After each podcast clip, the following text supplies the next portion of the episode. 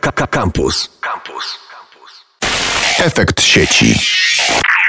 Kolejny odcinek efektu sieci i kolejny znakomity gość w naszym partyzanckim e, domowym studiu. Dziś rozmawiam z profesor Renatą Włoch, socjolożką z Instytutu Socjologii, a przy okazji koordynatorką Delabu na Uniwersytecie Warszawskim. Cześć Renato. Cześć Justyno, zapomniałaś dodać, że jeszcze oprócz tego twoją bardzo dobrą koleżanką. Wszystko to się zgadza, ale y, musimy zdradzić jeszcze jeden szczegół e, podczas y, próby y, połączenia się z Wami miałyśmy taki dyskomfort wynikający z tego, że się nie widzimy, chociaż na co dzień widujemy się często, no to teraz się nie widzimy i szukałyśmy substytutu tej bliskości, żeby rozmowa wydawała nam się bardziej naturalna, e, co chyba wiele mówi o tym, jak zmieniają się nasze relacje e, w dobie transformacji cyfrowej. Cieszę się, że jesteśmy w takim babskim, zaufanym gronie, bo możemy pogadać o tym, co się dzieje z naszymi rodzinami, z naszą bliskością, z naszymi potrzebami intymnymi, kiedy wkraczają w nie nowe technologie. Mogą to być roboty, ale to wcale nie muszą być roboty, bo mogą być to zwyczajne aplikacje czy inne programy, z których chyba już wszyscy korzystają dzisiaj do tego, e, żeby jakoś e, przetrwać w świecie cyfrowym. Renata, co się dzieje, e, kiedy nowe technologie wkraczają w przestrzeń naszych związków? Co się zmienia? Zmienia się bardzo wiele rzeczy i musimy sobie to jakoś uporządkować na początek, żebyśmy jakoś ten ocean zmian mogły ogarnąć. No to powiedzmy na początek, e, że zmieniają się rynki małżeńskie, rynki matrymonialne. I to jest absolutnie fascynujące. Widzimy już e, chociażby na przykładzie danych ze Stanów Zjednoczonych, e, że w tym momencie spora część związków i coraz większa część małżeństw, mówi się nawet, że już co trzecie małżeństwo, jest zadzierżgiwana w sieci, za pośrednictwem sieci. Wchodzimy na czaty, mhm. komunikujemy na forach internetowych, e, wchodzimy na Tindera i z tego później e, konstruują się trwałe związki. Kiedyś było tak, że spotykaliśmy się w pracy, spotykaliśmy się w szkole, na uczelni, a w tym momencie spotykamy swojego przyszłego partnera e, za pośrednictwem internetu. Z fatką zaczynają być platformy randkowe i to jest absolutnie niesamowita rzecz z perspektywy też mechanizmów, które zachodzą w gospodarce cyfrowej. A czy to też no, nie jest taka naturalna zmiana wynikająca z tego, że trochę inaczej żyjemy? No co kilkanaście lat mówimy o jakiejś rewolucji takich przestrzeniach. No już nie chodzimy na prywatki domowe, tak? Chodzimy do klubów, teraz już nie chodzimy do klubów, wchodzimy na Tindera. No to chyba jest taki naturalny proces, że zmieniają się nasze praktyki, chociażby randkowania czy podrywu i flirtu. I może to nie jest nic jakoś szczególnie nadzwyczajnego. No, ludzie spotykają się tam, gdzie są aktywni. Jeśli są aktywni w sieci, no to spotykają się pewnie w sieci. Coś tutaj jest bardziej rewolucyjnego poza zmianą taką wynikającą chociażby z postępu technologicznego? No, my dwie socjolożki możemy sobie porozmawiać o tym, co jest naturalne i co jest normalne i jak definiowane są granice normalności. No to widzimy to mhm. chociażby w oswojeniu tych nowych e, sposobów poznawania partnera jeszcze kilka lat temu nawet część moich znajomych, która właśnie poznała się za pośrednictwem sieci, wstydziła się o tym mówić, czy mówiła o tym z no, takim dość dużym dystansem, w jaki sposób się poznali. W tym momencie to właśnie, tak jak powiedziałeś, zaczyna być naturalna czy normalna praktyka społeczna i to jest bardzo interesujące. Ale też warto na to spojrzeć z tej perspektywy. W momencie, kiedy swatką już mówiąc metaforycznie, stają się platformy, zachodzi inny bardzo interesujący proces, jeszcze raz powtórzę, charakterystyczny dla gospodarki cyfrowej. E, gospodarka cyfrowa w naszym ujęciu, tym, który próbujemy stosować w Delabie, opiera się na takich trzech filarach. Po pierwsze mamy datafikację. E, procesy życia codziennego, rzeczywistość uzyskuje swój odpowiednik e, w świecie wirtualnym. Wszyscy produkujemy treści cyfrowe, zostawiamy ślady cyfrowe, I to, czym żyjemy społecznie, ma swoje odbicie w sieci. To jest jedna sprawa. Druga sprawa, że mhm. w gospodarce cyfrowej, w społeczeństwie cyfrowym mamy do czynienia z jeszcze bardziej intensywnym usieciowieniem niż miało to miejsce w społeczeństwie internetu i w gospodarce e, internetu. To usieciowienie e, dokonuje się też za pośrednictwem platform i mamy tu do czynienia z bardzo interesującymi E, efektami sieci, tymi pośrednimi, tymi bezpośrednimi. E, I wreszcie to wszystko prowadzi do personalizacji. Personalizacja polega na tym, że my jako klienci, obywatele osoby, które uczestniczą w, również właśnie w takich relacjach codziennych i intymnych, jesteśmy coraz bardziej przyzwyczajeni do tego, że dostajemy produkty, usługi, ale również relacje, które są coraz bardziej dopasowane do naszych potrzeb, oczekiwań. E, I to wszystko znowu, jak miałabym odnieść się do, jakiegoś, e, do jakiejś kotwicy socjologicznej, bardzo dobrze się wpisuje w koncepcję Antonego Gidensa, brytyjskiego socjologa, który e, już pod koniec lat 80. zaczął wskazywać, że w relacjach coraz częściej szukamy autentyczności, spełnienia, realizacji naszych celów i że te relacje, w które my mhm. wchodzimy, są coraz bardziej takimi czystymi relacjami, czyli relacjami, w których my szukamy osobistej satysfakcji. Te związki, które konstruujemy, w coraz mniejszym stopniu mają spełniać e, takie cele instrumentalne, jak cel ekonomiczny na przykład, e, czy cel reprodukcyjny wychowywania dzieci. Tylko nam w tych związkach ma być dobrze. I ta cecha gospodarki cyfrowej, ta personalizacja, coraz bardziej pogłębia to nasze poszukiwanie czystych relacji. I to, jako dla socjolożki, jest dla mnie najbardziej fascynujące w tych procesach datafikacji usieciowienia, które możemy teraz obserwować. Bardzo to trudne kategorie i takie, e, myślę, że bardzo ztechnologizowane, przeniesione na grunt domowy. A ja sobie wyobrażam dalej takiego człowieka, który siedzi w dresie w domu, e, na miękkiej poduszce, prawda, jest daleki od datyfikacji, daleki od procesów usieciowienia i po prostu chciałby mieć drugiego człowieka. Tak jak ja bym chciała teraz rozmawiać z tobą, siedzącą obok mnie, a rozmawiam e, ze sztuczną inteligencją komputerową, przetworzonym e, głosem e, Renaty Włoch. Gdzie w tym wszystkim jest człowiek? No mówisz o personalizacji i to jest chyba coś, co do mnie trafia. Oglądałam ostatnio E, takie mm, fragmenty konferencji, która odbyła się gdzieś e, za oceanem i pokazywali tam robota, robot o imieniu Harmony, który to robot miał no, towarzyszyć człowiekowi w różnych jego momentach e, życia, w różnych jego aktywnościach. I faktycznie tamta personalizacja polegała na tym, że można było sobie tego robota zaprojektować wedle własnej potrzeby. To, czy on będzie mężczyzną czy kobietą, czy będzie brunetem czy blondynem i tak dalej, ale co ciekawe, też cechy charakteru, w cudzysłowie charakteru oczywiście, bo nie wiem, czy można stosować takie e, ludzkie kategorie do e, sztucznej inteligencji. Na przykład, czy będzie gadatliwy, czy będzie zawstydzony, wycofany, czy będzie przyjemny, czy raczej pyskaty.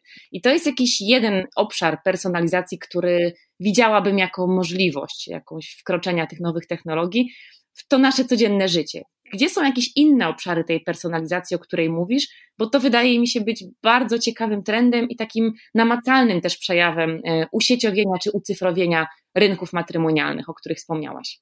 To jest e, ciekawa kwestia, w jakim, e, jak daleko może w tym momencie sięgnąć ta datafikacja, o której mówiłam na początku.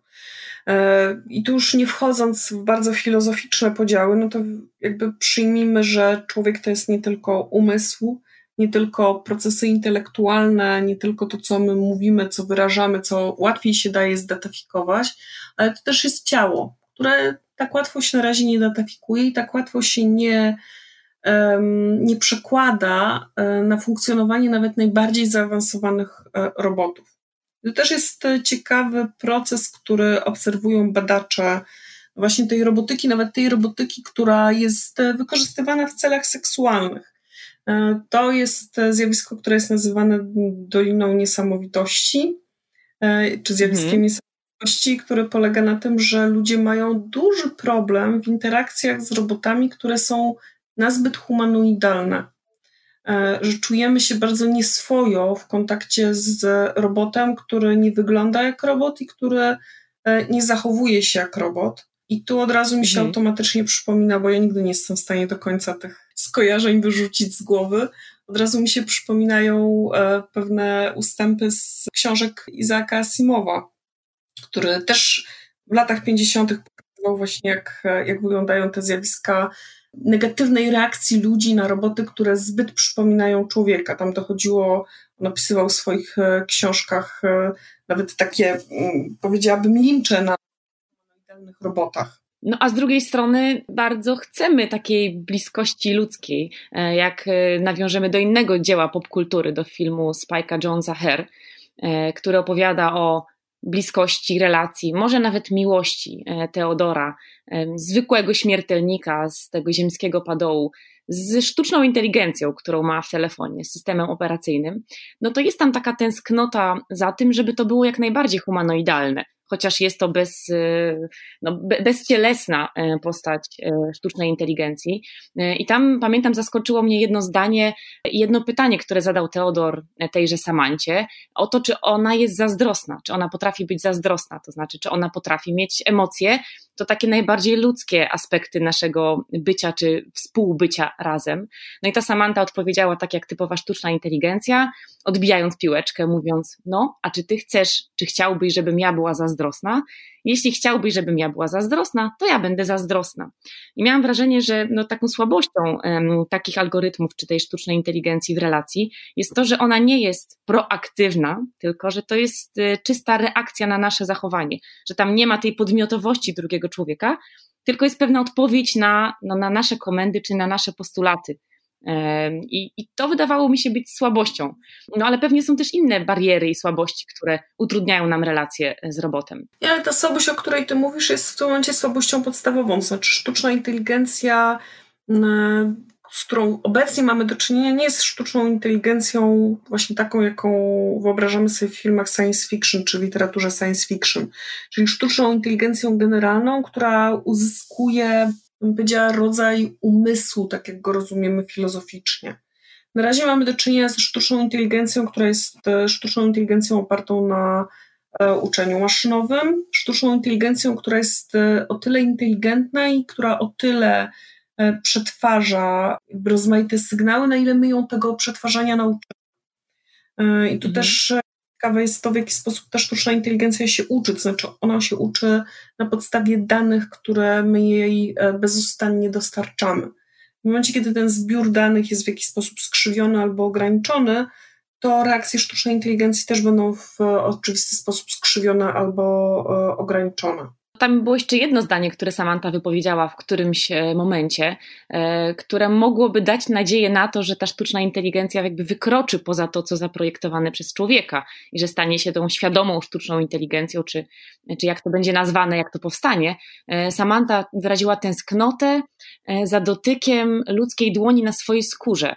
Oczywiście to też pewnie była jakaś odpowiedź na inne zdanie, które Teodor wypowiedział, więc to pewnie nie wynikało z jej potrzeby, no ale już takie choćby bardzo podstawowe wyrażanie swoich potrzeb czy swoich oczekiwań, no mogłoby świadczyć o tym, że ten robot, czy ta aplikacja, czy ta humanoidalna e, postać gdzieś zbliża się do nas. Ale Yuval Harari, też e, izraelski intelektualista, on definiuje miłość jednoznacznie. To znaczy, on mówi o pewnym upodmiotowieniu, o tym, że relacją jest bliskość pomiędzy partnerami, którzy są podmiotami w tych, w tych interakcjach. No, póki co rozmawiamy raczej o uprzedmiotowionym, nie wiem, partnerze czy współudziałowcu tej relacji, więc myślę, że taką kategorią patrząc, to, to nie jest miłość, to jest jakaś forma pewnie relacji, ale, ale do miłości temu może być daleko. No ale z drugiej strony patrząc, może to jest właśnie takie anachroniczne widzenie miłości, czy czy miłość też nam się w związku z tym zmienia i przedefiniowuje? Czy dalej powinniśmy trzymać się takiej tradycyjnej e, definicji miłości? Czy w związku z tym post światem, w którym żyjemy, to może miłość też będzie post miłością? bardziej inkluzywną i bardziej otwartą na różne nowe formy. Ja mam jak zwykle w swoim dosyć relatywnym nastawieniu do rozmaitych definicji problem z samą definicją miłości bo wiadomo, że ta miłość może być definiowana w bardzo różny sposób i kulturowo ona jest naprawdę definiowana w bardzo różny sposób. Mam trochę takie poczucie, że ta miłość, e, do której ty się odnosisz, do której się odnosi też Harari, to jest taka miłość, e, no właśnie oparta na micie miłości e, romantycznej, na micie mhm. miłości, w której mamy, tak jak Harari mówi, z dwojgiem partnerów, którzy są upodmiotowieni. E, a może to nie do końca jest zawsze tak. Może te więzi my jako ludzie jesteśmy w stanie też e, budować, e, budować inaczej. No bo jak tak myślę sobie historycznie, to na przykład jeżeli możemy myśleć o relacjach pomiędzy panem a niewolnicą, jakby na to w starożytnym Rzymie, tak? To mhm. Czy te, jakby nie było tu do czynienia z relacją między partnerami, jeżeli nie było tu do czynienia z relacją między dwojgiem równorzędnych osób, to czy możemy mówić o tym, że mieliśmy tam do czynienia z emocjami, z więzią, z miłością? z całą pewnością mieliśmy jak e, dowodzą autorzy bardzo ciekawej książki Historia życia prywatnego, którą czytam na kwarantannie. Mogłybyśmy pewnie tak bez końca i plotkować o e, miłościach e, wielu realnych i nierealnych. No ale ostatnie pytanie już na koniec, żeby w tej kwarantannie nie pozostawić nas bez refleksji. Czy jesteśmy zatem skazani, Twoim zdaniem, na e, relacje ze sztuczną inteligencją, na intymne relacje z humanoidalnymi aktorami, którzy gdzieś nam wejdą w przestrzenie domowe? Czy to jest jedna z możliwości, czy to jest jedyna możliwość, która tak czy siak czeka nas w niedalekiej przyszłości? I no znowu, nie bądźmy tacy zero-jedynkowi. Ja myślę, że to jest jedna z możliwości, która bardzo wiele, e, bardzo wiele osób spełni, i sprawi, że te osoby będą zadowolone z, z takiej relacji. No wystarczy w tym momencie spojrzeć, jeżeli ktoś z Państwa ma ochotę, to może wejść sobie na e, moduł analityczny Pornhuba e, i zobaczyć, ile w tym momencie osób e, siedzi na rozmaitych stronach pornograficznych. E, I dużej części ludzi, nie tylko młodych ludzi, bo tam można zobaczyć bardzo interesujący przekrój wiekowy, można zobaczyć, że Polki na tle świata są e, akurat bardzo chętnie sięgają po tą, po tą formę, no nie wiem, czy można powiedzieć rozrywki, czy też konstruowania życia intymnego. I tam można zobaczyć, że już w tym momencie no właśnie ten aspekt e, również intymności zapośredniczonej przez sieć jest czymś, co angażuje bardzo wiele ludzi i być może sporej części tych ludzi odpowiada. Wiemy, że są w tym momencie już ludzie, którzy wchodzą i konstruują związki intymne z humanoidalnymi robotami, że to jest ten aspekt intymności, który im jak najbardziej odpowiada. Ja bym powiedziała tak, że klasz ludzkich zachowań w aspekcie no właśnie konstruowania intymności, wchodzenia w relacje intymne, seksualne czy nieseksualne, jest naprawdę bardzo szeroki, bardzo mocno definiowany kulturowo. W związku z tym ta paleta ludzkich zachowań seksualnych poszerzy się również o związki ze sztuczną inteligencją, z humanoidalnymi robotami i będzie właśnie jednym z aspektów, w jakim my realizujemy i konstruujemy swoje interakcje. Miałyśmy rozmawiać o nowych technologiach i o robotach, a właściwie zaczęłyśmy od kultury i na kulturze skończyłyśmy, co mm, jest chyba taką dobrą konkluzją, szczególnie y, w rozmowie dwóch socjolożek, bo to przecież w naszych głowach się zaczyna i kończy i intymność, i bliskość, i relacje. Świat się zmienia, więc będą się zmieniały też nasze wyobrażenia o tym, jak to wyglądać powinno. E, mam nadzieję, że będzie jeszcze okazja rozwinąć ten wątek, szczególnie ten wątek e, bliskości, intymności za, zapośredniczony przez różne nowe e, formy technologiczne, ale do tego wrócimy. Dzisiaj naszym gościem była profesor Renata Włoch, zdalnie niestety, bez bliskości bezpośredniej, ale myślę, że z bliskością osobistą nieustającą. Dzięki piękne Renata za rozmowę. Dzięki. Efekt sieci. Słuchaj Radio Campus, gdziekolwiek jesteś. Wejdź na www.radiocampus.fm.